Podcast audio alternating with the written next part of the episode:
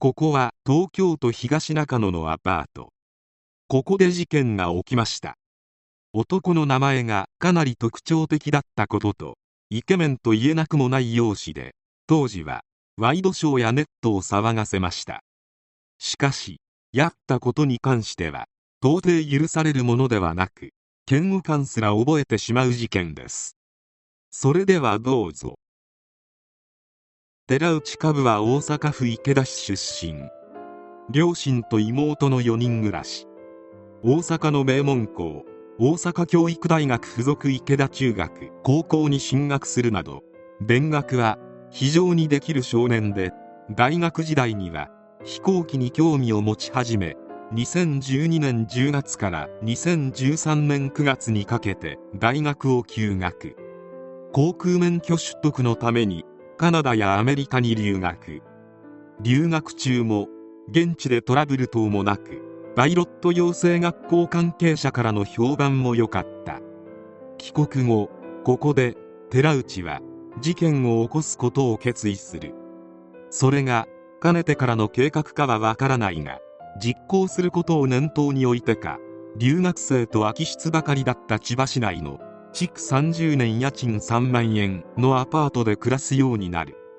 その計画とは少女を誘拐することであった。寺内はまず場所を選ぶことから始める。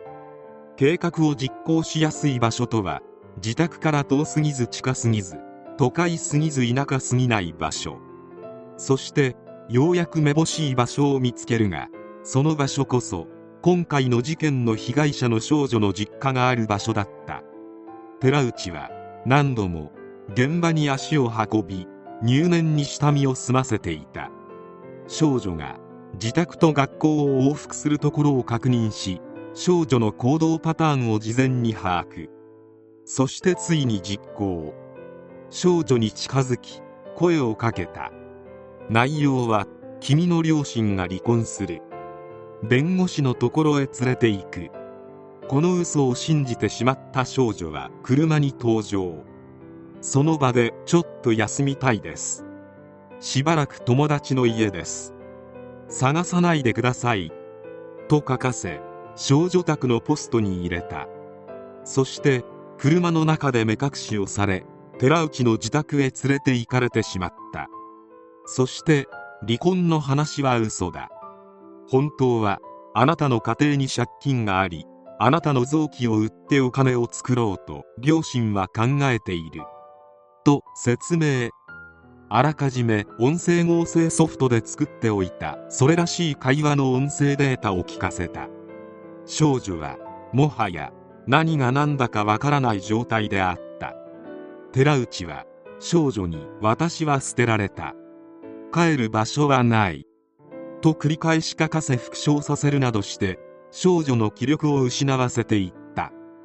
どんどん無気力になっていき感情もなくなっていった少女であったが彼女を救ったのは寺内の目を盗んで検索したインターネットであった。両親が「味方だよずっと待っているよ」と自分にメッセージを送ってくれていることをネット上で知ることができたのだ。もともと千葉県のマンションにいた寺内と少女であったが就職先に近い東京の東中野のアパートに引っ越しておりその部屋には外鍵がついていないのも功を奏した。そして2016年3月27日意を決して少女は部屋を抜け出し JR 東中野駅の公衆電話から自分の家に電話をかけた。少女は日曜日で2年前と変わっていなければ家族が家にいると思った。このチャンスを逃したら逃げられないと思った。という。そしてようやく少女は家族のもとに帰ることができたのだった。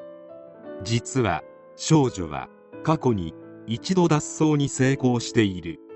しかし部屋を出て近くの公園に着きそこで子供連れの女性に「ちょっといいですか?」聞きたいことがあるのですがと話しかけたが忙しいから無理と言われてしまった。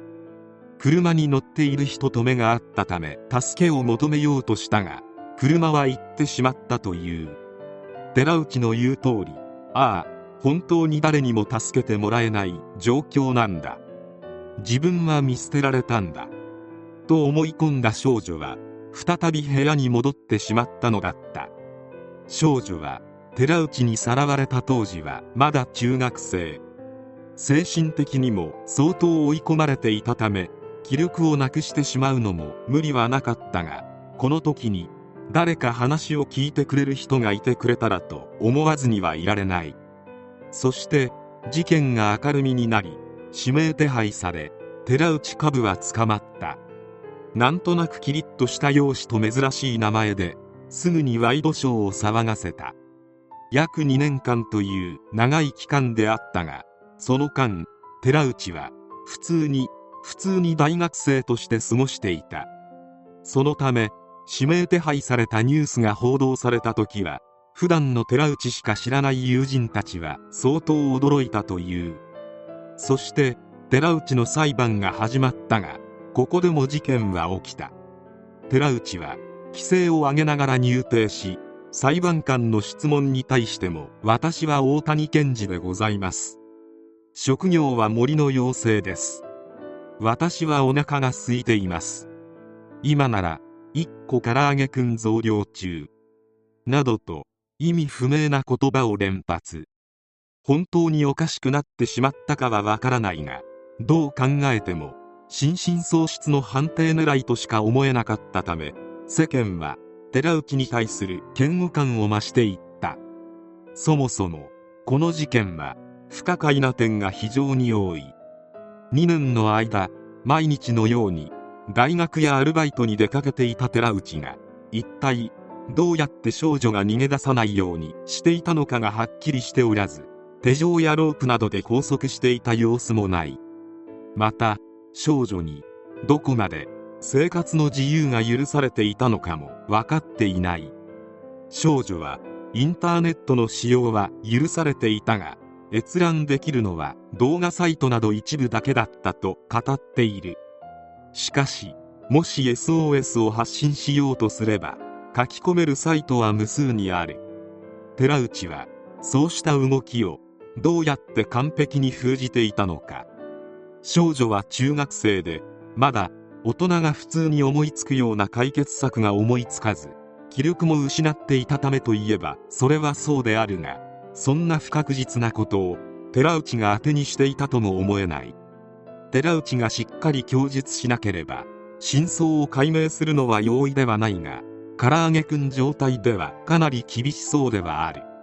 なんとか無事だったとはいえ思春期の大切な2年間を寺内に奪われた代償はとても大きい。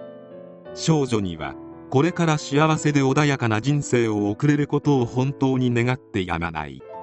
寺内は二審にて12年の実刑を下されている。しかし彼は刑期を終えても40代。塀の中で次の計画を練っているかもしれない。彼は顔も名前も特徴的である。ぜひ子を持つ親御散歩は彼の顔と名を記憶の隅に留めておいてほしい。